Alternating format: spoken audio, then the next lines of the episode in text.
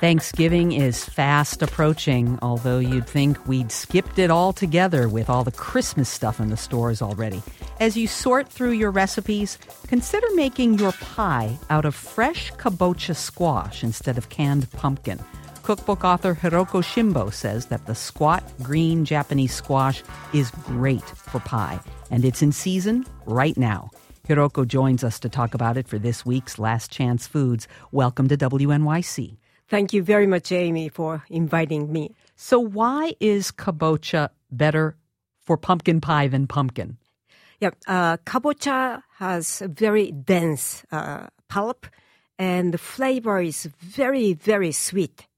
So from that uh, point of view, uh, you can make a very creamy, sweet uh, pie filling. Yes. Yes. And how does it compare with other very sweet squashes like butternut squash? Yeah, butternut squash has a slightly lower sweetness. Plus, kabocha has a kind of more chestnut-like. Uh, so some nut qualities. Nuttier, hmm. Yeah, and the butter cup butternut is uh, watery to me to mm-hmm. use for pumpkin pie or even the soup. Where does the name kabocha come from? Uh, this is very still people are debating. However, uh, seems to be the story. The Portuguese is the first European uh, came to Japan, and they brought uh, this uh, squash. Uh, so and it's the, it's not native to Japan. This it squash. Is not native, and uh, actually Portuguese brought the kabocha squash from Central America, and the Japanese uh, we are curious. What uh, what that very large uh, squash uh, looks like vegetable, and asked the Portuguese, what uh, do you call this? And the Portuguese didn't understand the Japanese language, and they said, uh, mm, uh, we came from Cambodia, or uh, since sixteenth century, Cambodia was called Kampucha, and the Portuguese pronounced it Cambo- Cambodia, and Cambodia, Kampucha, Cambodia became ka- kabocha, kind of. So it's not native to Japan. How is it used in Japanese cuisine?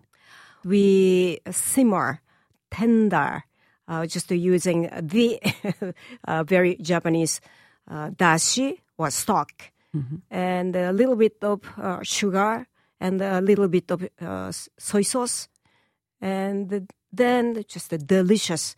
Uh, plus, uh, there is a very popular dish, uh, which uh, we cook, in which we cook kabocha with azuki beans. Tell me what I should look for when picking out the freshest, best kabocha.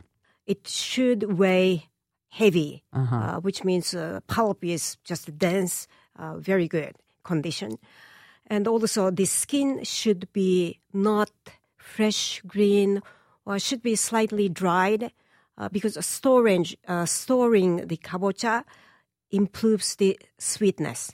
Winter squash are notoriously difficult to cut through. Do you have any tips on uh, how to cut a kabocha? Yeah, I fought so many times with, with kabocha with just a very sharp knife, which is very dangerous. And I started to cook in the oven. Uh, just to, to soften the outside. And then when I make soup, wow, kabocha soup is uh, just a heaven mm. to taste. Cook the kabocha two hours in the oven, uh, four hundred degrees Fahrenheit. And the kabocha becomes just completely, uh, becomes tender. And actually oven cooking preserves or uh, strengthens the richness of the uh squash. Hiroko Shimbo is a chef and consultant specializing in Japanese cuisine. Her newest cookbook, Hiroko's American Kitchen, is just out. Thank you so much for coming in today. Thank you very much, Amy. To learn more and to get Hiroko's recipe for spiced kabocha squash soup, click on culture at W N Y C dot org. I also ask Hiroko a lightning round of questions for my sixty second stir-fry video series. You can find that additional content also on the web. This is W N Y C.